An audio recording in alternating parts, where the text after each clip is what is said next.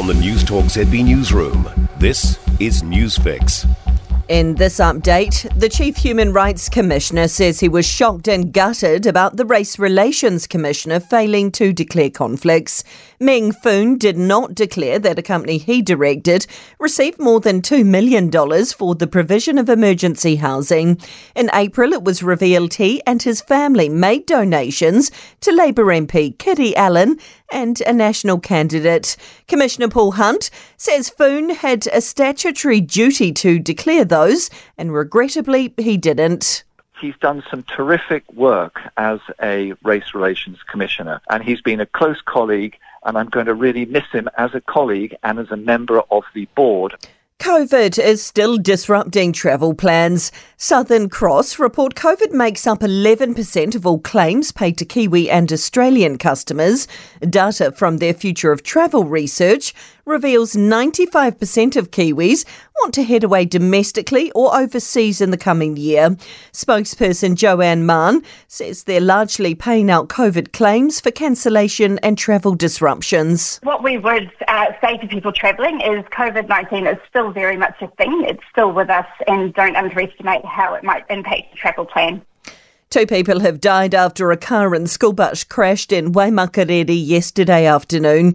The crash happened at the Broad and Harleston Roads intersection around half past three.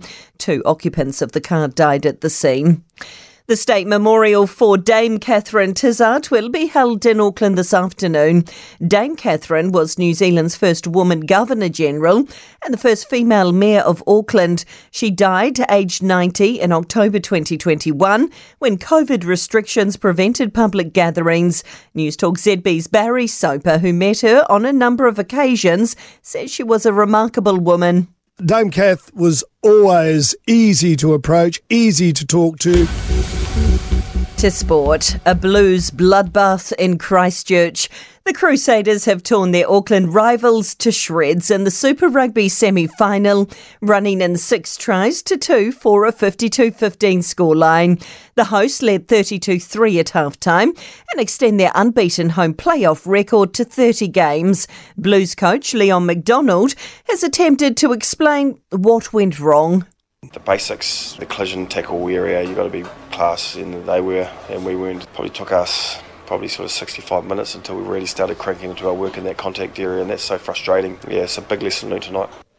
England have declared at 393 for 8 on day one of the first Ashes cricket test against Australia at Edgbaston.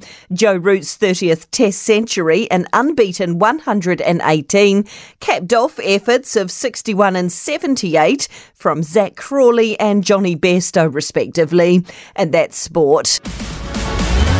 For more news, listen to Newstalk ZB live on iHeartRadio.